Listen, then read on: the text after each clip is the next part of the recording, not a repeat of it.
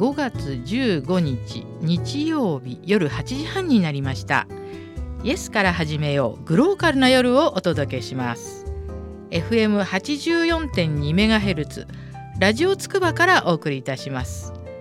お相手は一般社団法人コモンニジェールの福田秀子です。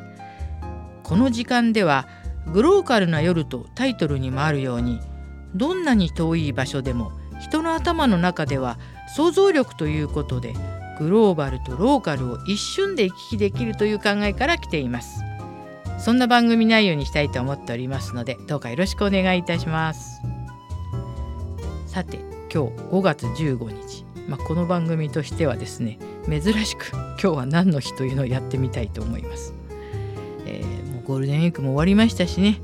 えー、5月15日っていうのはねヨーグルトの日とストッキングの日だそうですよ。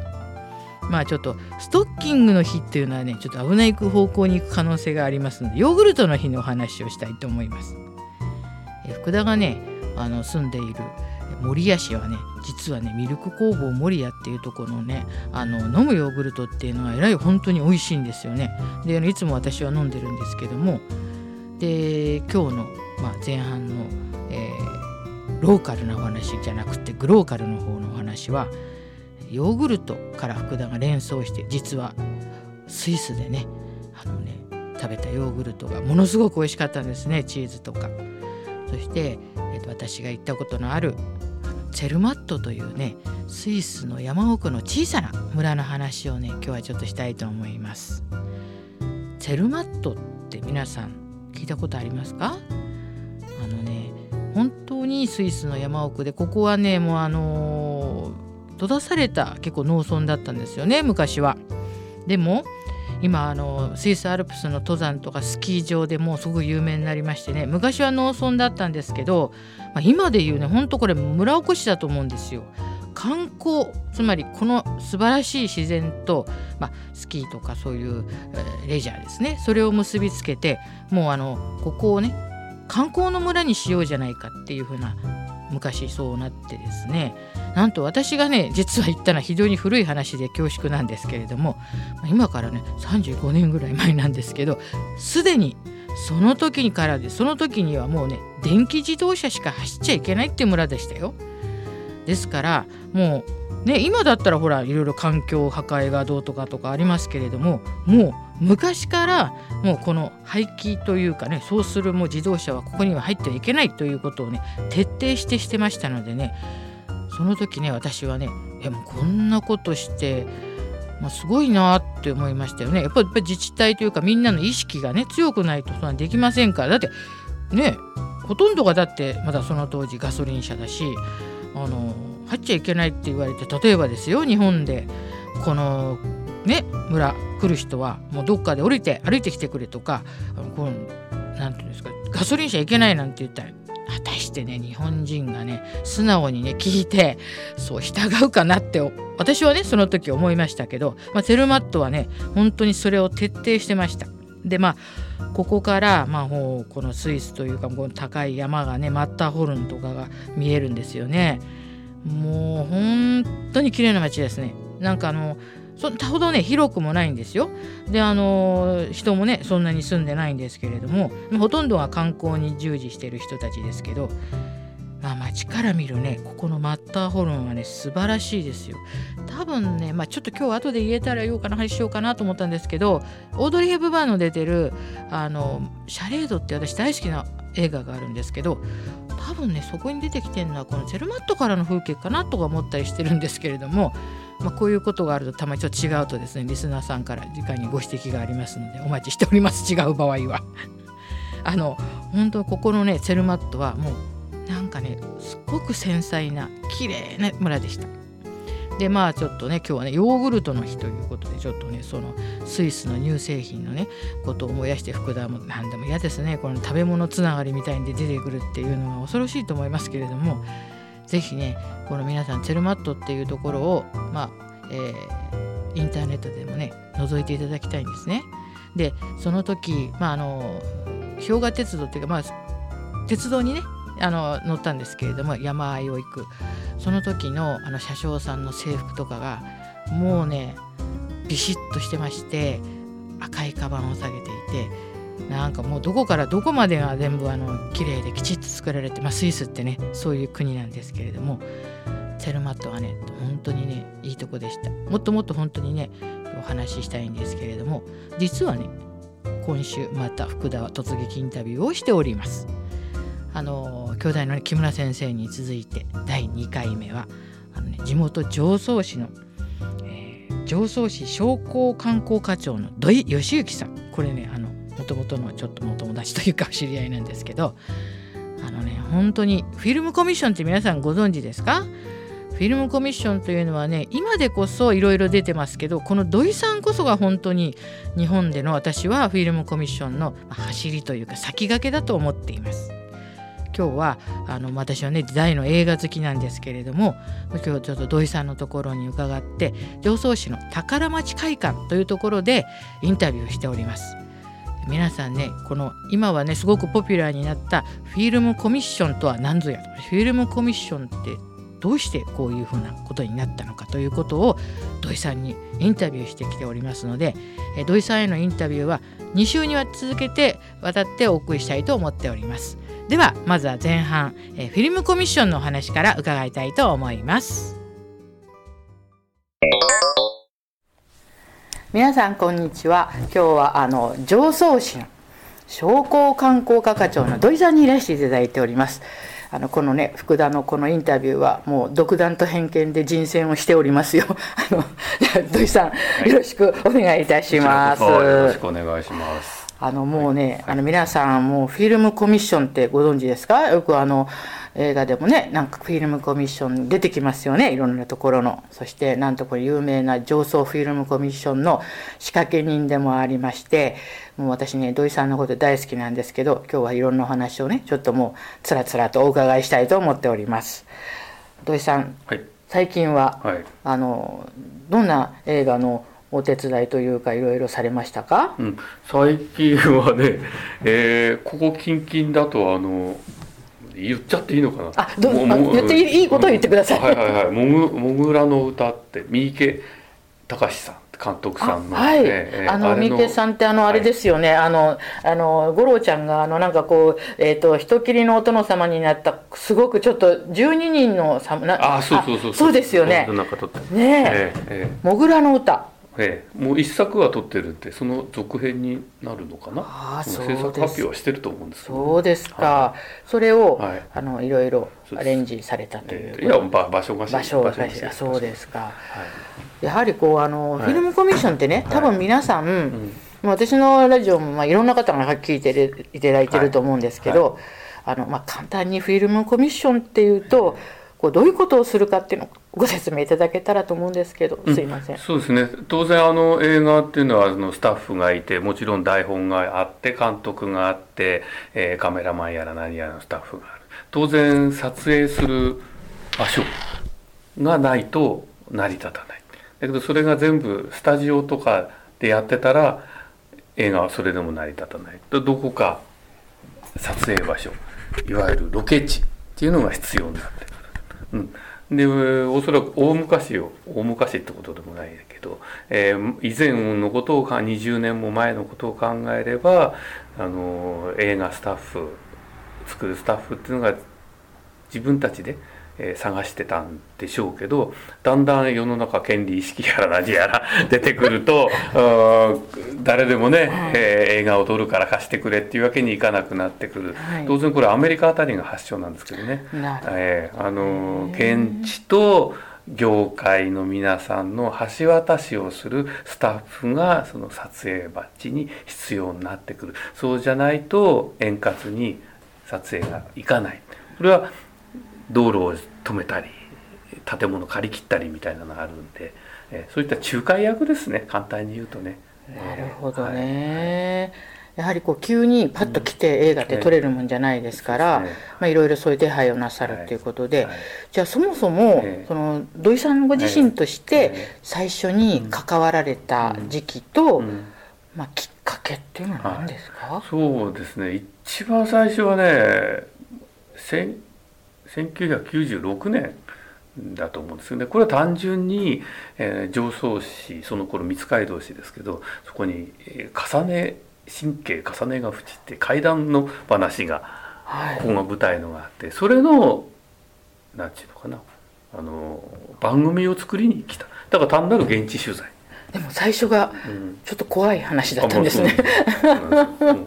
でそんなこんなもあって今もあるけど、えー、筑波未来市昔の稲町かな？ワープステーション江戸ってオープンセット、はい、えー、それを NHK さんが主体だったんだろうなとは思うんだけど、えー、茨城県内東京に近いところに江戸の町並みの時代劇用のオープンセットを作りたい。で要するにそれ以前っていうのは何が何でも京都に行ってたんですよ。なるほど。京都だと今、はい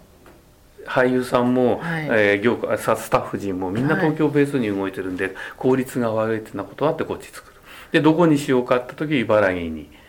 がいいんじゃないか、はい、土地が広いとか、はい、まだ開発の余地がいっぱいあるとか、はい、ででも実際経験が誰もないから作れるのか映画が撮れるのかっていうような心配があったりしてじゃあそれ一本試しに撮ってみようじゃない？っていうような話にどうもなったらしくて。えーで、えー、白羽の矢が立ったのがその頃坂野家住宅って国指定の重要文化財がありの、はい、えー、軍用寺っていう千姫様のお墓がありの、はい、杉杉並木の参道が300メーターぐらい続く安楽寺さんっていうのがあって、はい、うん、そこを使いたい。なるほど。っていう相談にその頃フィルムコミッションなんて言葉自体も日本にはなかった。たと思うんだよな。そうですよね、うん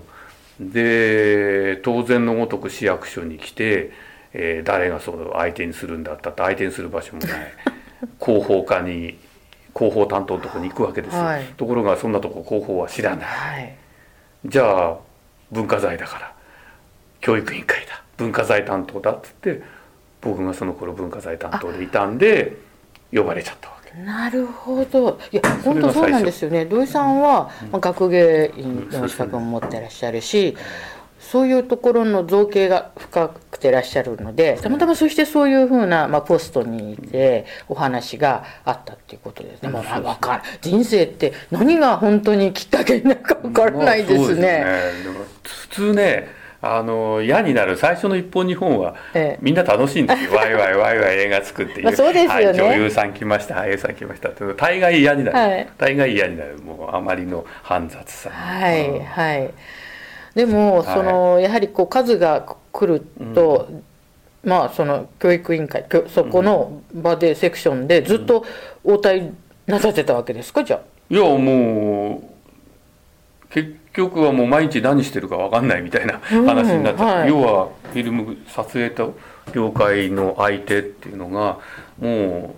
う96年だとあらまし20年も前になりますよね。よね。97年8年。うん。その頃だともう何て言うのかな。映画とかテレビドラマっていうのは映画も結局はお客さんに見せて興行収益、はい、あれはお金儲けだろう、うん、なんで自治体公共団体がお金儲けの手伝いをしなくちゃなんないんだっていう意識が大半でしたね。なんかそれって本当にちょっと民間だったらね、うん、なんかだってそうしていかないと回らないじゃないですか普通ね。ね、だからそれがちょっと私なんかも、まあ、そういうちょっと、まあ、国際支援団体やってると民間の小さなのやってるんですけどなんかちょっと驚きますけどねそういうの逆に。へそうもうその頃の言うともう単なる変わり者ですよ。そう。そうですね。関係の 関係の関係のないところに首突っ込んで毎日机にも癒しないみたいな。何やってんのかなみたいな感じだったんですよね結局はね。じゃあそれがうんまあちょっと分かってもらい始めてきたっていうのは、やはりそのあれですか数字が出て始めてからですかね。うん、まず最初は NHK さんの大河ドラマとかが来て、はい、えーお正月の4日ともなれば、はい、そんな大河ドラマの初回なんて見てんのは大体 年寄りばっかでしょ？ちょっと年寄りっていうのは大体市役所どこの組織でも偉いポジションにいるんだよね。それがおとそ気分で大河ドラマを見てたら、うん、撮影協力、うん、三街道市上層市とかで出ちゃったわけだ。なるほど、うん、たら「わなんだこれは」あ散々お前は何してるか分かんない、えー関係ないことばっかやってるって言ってたのはこれかみたいな、やはりあのまずそれがきっかけスーパーって大事ですね。やっぱりその、ね。その一行がね、そうですね。でなんか考えなきゃいけないだろう。であとはこれ本当にあの今もお付き合いのあるスタッフはい。になるんだけど、はい。ポロって言った一言ですね。え。ええ僕本当にす、ま、もう毎日朝早くも夜遅くもなってさわけわかんないこと言ってあれないかこれはないかって言ったら「本当すいませんね本当すいませんね」って言いながらさスタッやってるんですよ、はい。別にいいですよって。でも僕らだって土井さん言って返しちゃなんですけどってちゃんとお金も払うし撮影場所借りれば謝礼もするしお食事食事だって弁当だっていっぱい取るしホテルに泊まれば宿賃だってちゃんと払ってんですよってそれって地元に貢献してますよね？ってなるほど。言われたんですよ。本当の話、はい、うん、あっちも恩を売ろうと思って言ったつもりじゃない、はい。あまりごごごめんなさいごめんなさいばっか言ってるの嫌になってたまにポロって言って今言うとその本人それ覚えてないから、うん。しかしそれはもう、まあ、今でねこそ地域おこしとか、うんなんか地域資源とか言いますけどまさに走りですねそれは。本で当に。結局撮影隊金儲けの手伝いをなんで自治体がやるんだっていう頃に、今日は何人来ました。何食食べて帰りました。何泊してきました。謝礼でいくら払ってきましたって全部つけてたんですよ。それを毎月課長と部長に「はい」っつって報告して。だからね、土井さんの話面白いですよ 本当に。あのなんかねやはりこう実際に経験してやっぱり土井さんの中から出てくるお話をいつも私はねあの伺っててもうひもううなずくことしきりというかなんかやっぱ最初分かってもらえないんですよね。自分の中ではなんかあるけれども、でもだんだんやっぱりこう分かってきていただけるその喜びというかねそれはあったかも。でも喜びというかこれね私なんかやっぱり大変っていうことがすごく頭にあってそれをやっぱりどうしてね大変だと自覚しながらも続けてこられたっていうのはどういうところからですかね？どうなんだろうな。単単純にねうん、あの僕はあのさっきもちらっとあった考古学っていうのはいを大学で専攻してきまして、これねあの物継ぎの集まりなの。大体が。いろんなタイプの人間いますけど今日、うん、なんつうんだろうな、うん。大変そうだとかなんとかっていうより痛い目に遭うより興味が先に立つのが多いんでね、うんうんうん。まず何してるかわからなかった、異業界だから、あの何やってんだろうっていうんうんすごい興味があったっうんその証拠に僕あのテレビとか映画ってほとんど見ないですから、うん。なるほど。あとは単純にまあ発掘調査なんかもそうだけど、うん。多くの人で、まあ、みんなそうだと思う、うん。何かを作り上げるっていうのが好きなんでしょうね、そんなのもあるし、うん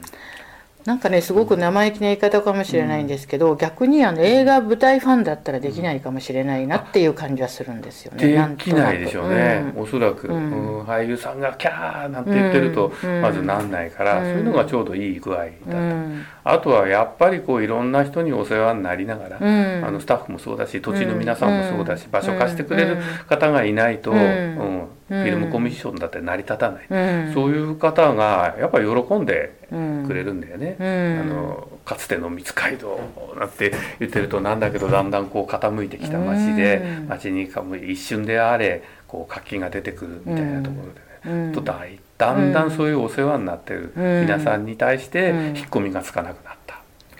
ていうところもある。んだと思うね。やっぱり、あのねなんていうか目に見えないものの価値とか、うん。そういうのが、まあ、非常になんか福田生意気なこと言ってますけどもあの分かる人はだからやっぱりその時から土井さん独自のビットコインをね多分作っていて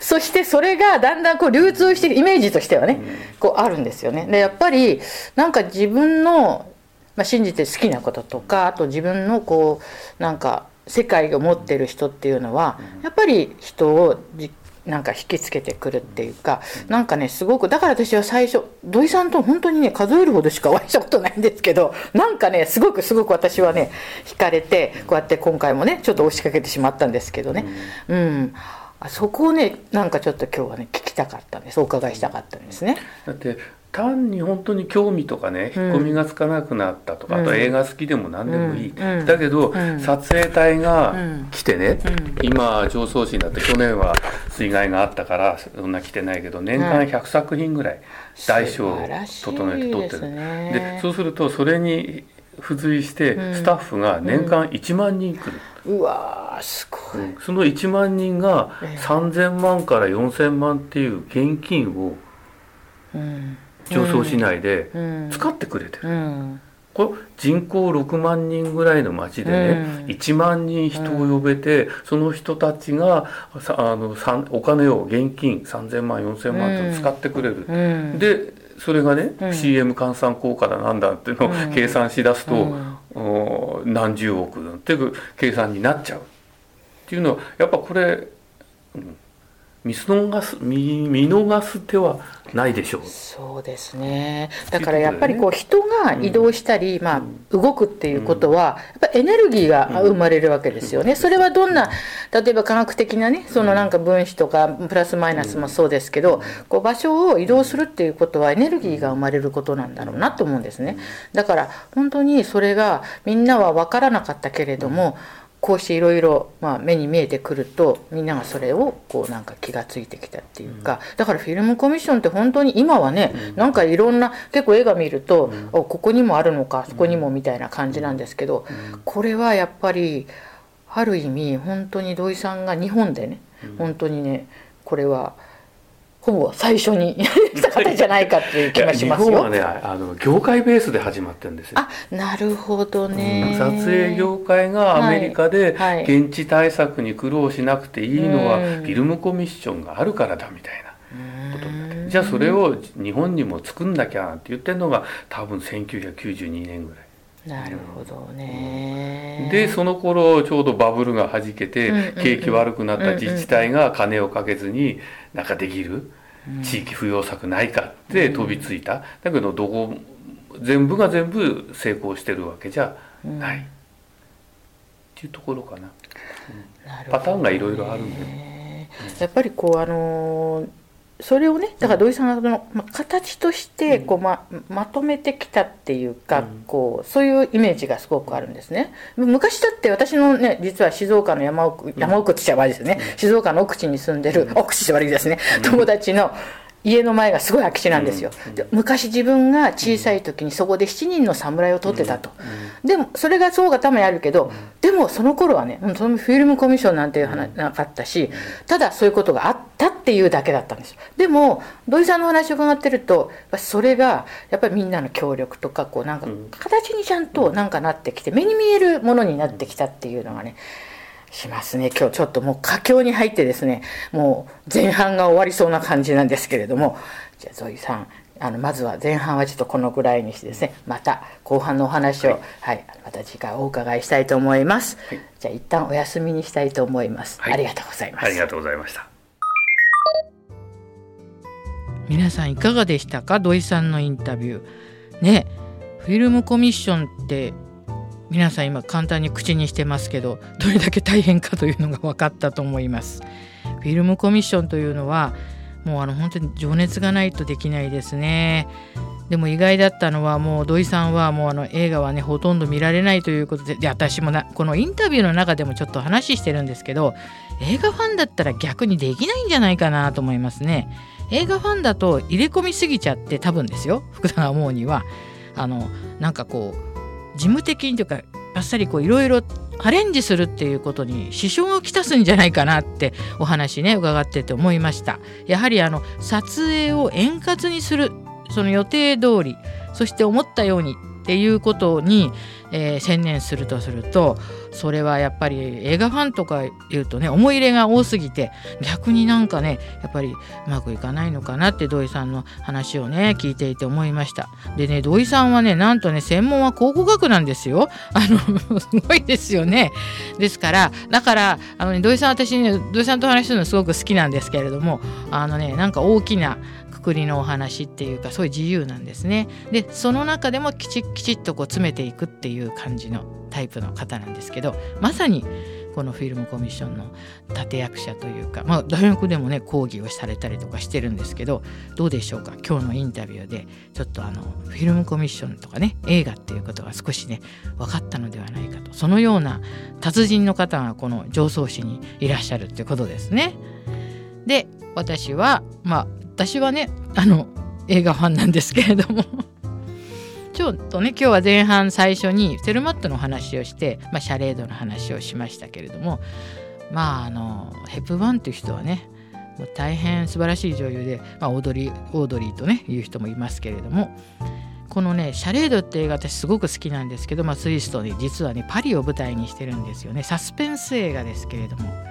でこの映画の、まあえー、1963年にユニバーサル・ピクチャーで制作されたんですけどこのタイトルクレジットに Miss Hepburn's Clothes by Givenchy って書いてあるんですね。つまりこれが私はこの、えー、ブランドつまりジワンシーという洋服のブランドが初めてこの映画の、えー、ヘップバーンの衣装は提供しましたよと言ってクレジットに書いたりとか、まあ、この辺りからいろいろタイアップとかねもっとそれがこう映画産業というぐらいですからね出てきたんじゃないかなと思うんですね。でこの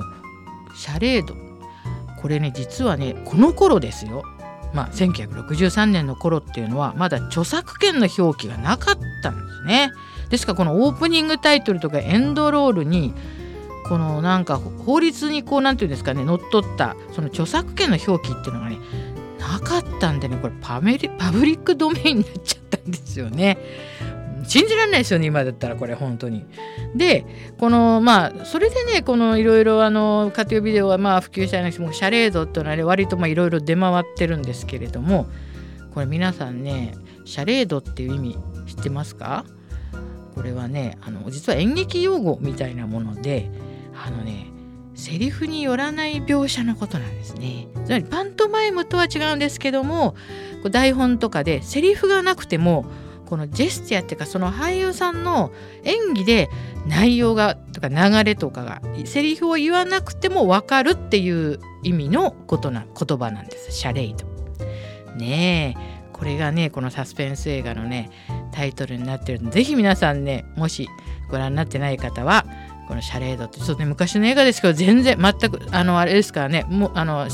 流行はめぐるですからあのジバンシーの洋服がねこう今見るとすごく新しくてねあのすごいいいテイストに見えますよ。是非このあのシャレードね見てください。あの今日はねあのいろいろこのマッターホルンマッターホルンというかねあのスイスの山もあのモンブランとかねいろいろ綺麗ですよね皆さん山ね福田は一回あのあそこにですね高速のあのエレベーターエレベーターでガンと上がってですね酸欠に陥ってですねもうあの倒れそうになった経験がありますけれども。その中でもねあの倒れる人とね走ってる人もいるんですね。人間というのは恐ろしいですね。この血液中の酸素を保つこの個人差。これ驚きました。なんかスイスの山で知るってどういうことなのかと思いますけど。ということで今日は、まあ、テルマートの話そしてね上層市のフィルムコミッションの土井さんのお話を伺いましたね。大変楽しくてためになりました。またね来週も今度はねまた別の話を伺ってますので楽しみにしてください。ではあのもうね5月も半ばになってねいろいろ気温差がありますけど皆さんね、えご自愛くださいませ。ではまたあの来週お耳にかかりましょう。さようなら。